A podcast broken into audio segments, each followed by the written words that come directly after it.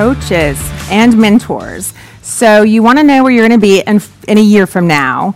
Look at the five people that you spend the most time with, the five sources that you're getting your information from, the things what's what's in your ear, who's what's on your heart, um, and if they're not the people, if it's not the resources to get you there, you need to find five new people, and this doesn't have to be people even that's in your contact list, right? There's so much information, and so this is this is how by leading anyways and by doing following his vision anyways I became went from a crab to we need to find another word for the opposite. What's the, the unicorn? Opposite of I was became unicorn. the unicorn. I love it. You're my unicorn, honey.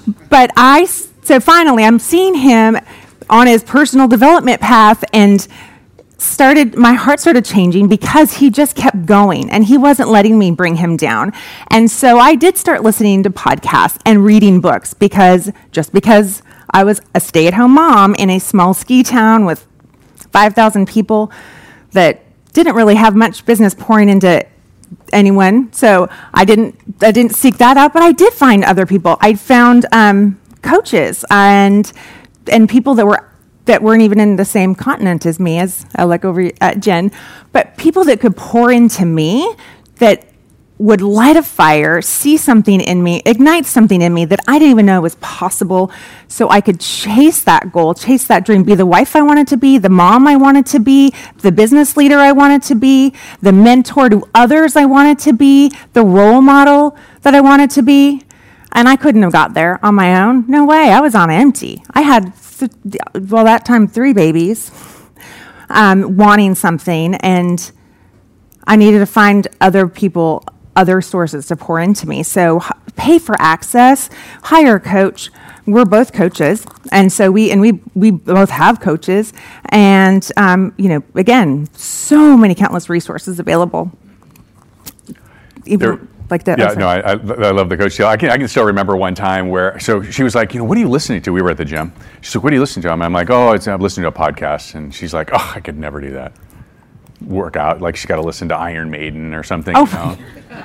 It wasn't. It was Marilyn, wasn't it? I it do listen Manson, to Marilyn Manson sure, when I lift weights. I'm not but, gonna lie. so now she'll she doesn't listen to music. She only listens to these podcasts. So so it's interesting the the lies that we tell ourselves and, and the limiting beliefs that we have. But the coaches, you're going to pay for it one way or the other. Like seriously, we'll, we'll talk a little bit here in just a minute about a different way. The, yeah.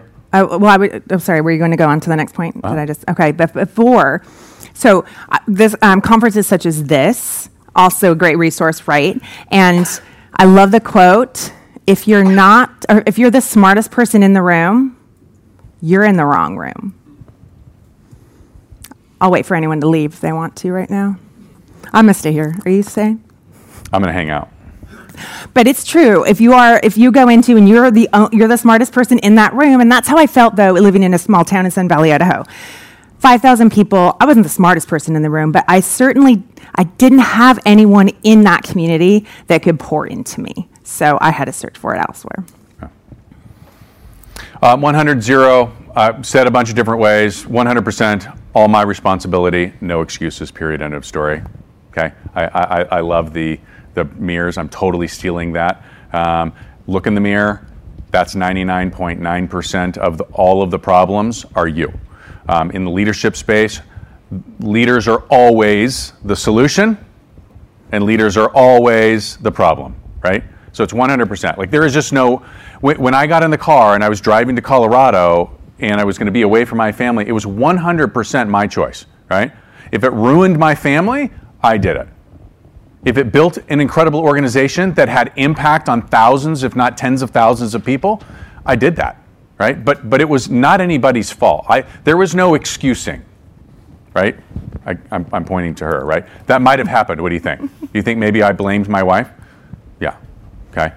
Uh, there, there, we, we make a decision as to how we're going to experience our growth from a leadership perspective. And, and if we are telling our agents and our staff that we want you to behave in a certain way so that you can have the growth and you can have the life that you want, we better be doing it, yes? Yeah. That's called leadership.